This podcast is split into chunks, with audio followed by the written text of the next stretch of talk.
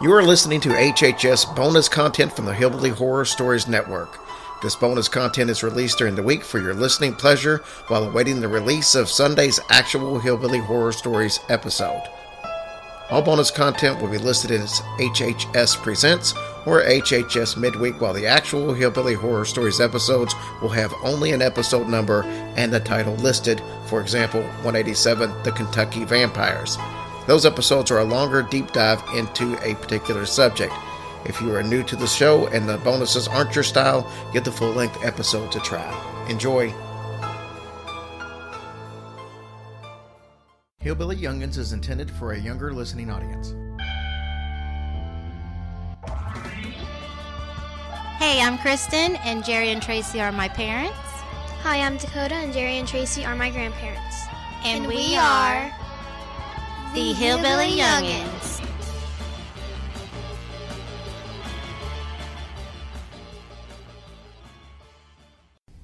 Hey, everybody, it's Kristen, And Dakota. and you're listening to episode 10 of Hillbilly Youngins. And today we are going to be doing our segment on voodoo dolls. Where we got this information is from originalbotanica.com. So, Mom, do you have any personal stories about voodoo dolls? I do not. The only thing I have is a voodoo doll that Grandma and Happy got me from New Orleans.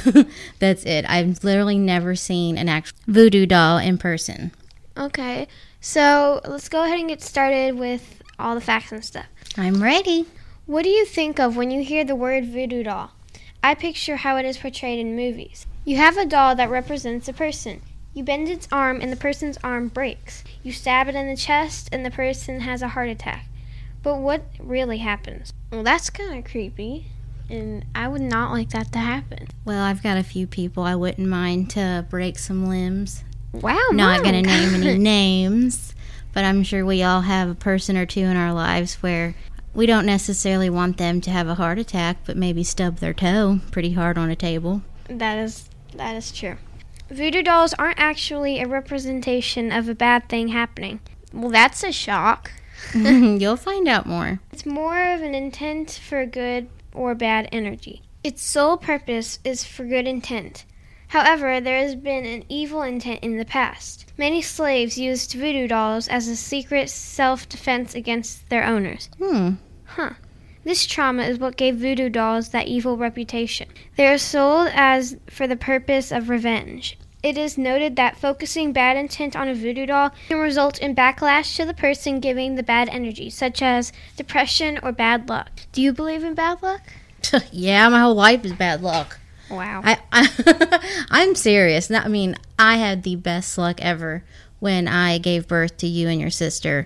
However, I always say that the day that I was born, my stars were not aligned because I always have bad luck. I'm one of those people who every time something happens or something is going to happen, I always think the worst possible scenario and then of it happens. happening. And then half the time, that's what happens. I'm not even kidding. That's sad. Yeah, it is really. Voodoo is a religion carried all around the world. Voodoo means spirit of God. People whose faith is in the voodoo have a present God, but they speak with the spirits called Loa. The Loa are dead ancestors and the messengers of the Creator. Do you think that voodoo is a big religion? I mean, it is. Voodoo is a religion.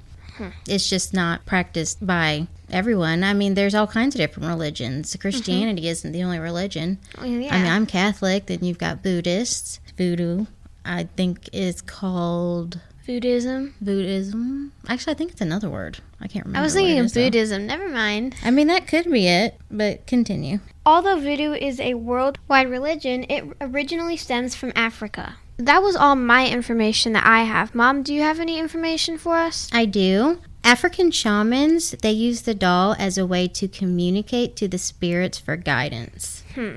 How would you feel if you could use some kind of object to communicate with spirits? Would you do so? And I know what you're thinking. Ouija boards, they are used for that purpose. However, they are used for usually demonic forces. But if you could have a doll or a certain object to communicate with spirits, loved ones, anything like that, would you do so? No. no, you're just too scared. Yeah. Same here, girl. Now, there's different types of dolls, and they have colors that represent the intended purposes. Would you like to know what those are, Dakota? Why not? I'm not going to do it, so let's just hear it. white. What would you think white would mean? Braveness. No, Okay. dead wrong.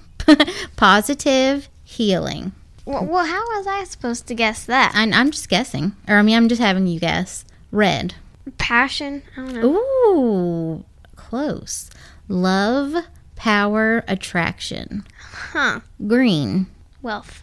Very good. Yeah. Wealth, money, and growth. Yellow. No idea. Success and confidence. Purple. Um, no, I don't know. Wisdom, spirit realm. I did not know Okay. that. So the spirit realm is considered a purple, which I love purple. Blue. Maybe. Yeah, I don't know either. Girl, you got to give me something here. Okay, fine. Just give me some kind of guess. Freedom. I don't know. Love and peace. I mean, freedom, love and peace. Now I'm sure you can guess what black means. Mm, Death. Negative, negative energy. So yeah, pretty much. basically. Now, the colors not only can be the color of the dolls, but they can be used as the needles that are stuck into the dolls. It is said when trying to communicate with a spirit, you're supposed to pin something close to that person that you're trying to communicate with, such as a lock of their hair, Oh. a piece of their clothing, and that is going to basically tie that doll to the spirit that you're trying to communicate with. Yeah, but a lock of hair? That's disgusting. I know. Like, how do you have somebody's hair that's already dead? If you're a creep. Coda, I'm going to chop some of your hair off and keep it for old time's sake. Sound good? No. The only hair you're gonna take is my ramen noodles. what? 'Cause it looks like hair. That makes no sense whatsoever. They look like golden curls hair. Like Justin Timberlake's. Yes. he was an Yes, insane? yes, yes. Okay, you do have a point with that one. The doll is also a tool for prayers, meditation, and even spells. When used with anointing oils, candle magic, or herbs such as cedar chips, patchouli root, I think that's how it's pronounced, not really sure, or rose petals, it intensifies the ability to communicate. The religion of voodoo is still practiced today. However, voodoo dolls are sold in stores. Very popular in New Orleans, just like I told you from what Grandma and Happy got me, as mainly tourist mementos. So if you ever get an idea to try to use a voodoo doll, make sure you know what you're doing and only use it for positive healing energies. And if you don't, we're on the lookout. Shame on you! Well, Coda, after now what you've learned from voodoo dolls, as it not being exactly what you were thinking before, would you use one? No.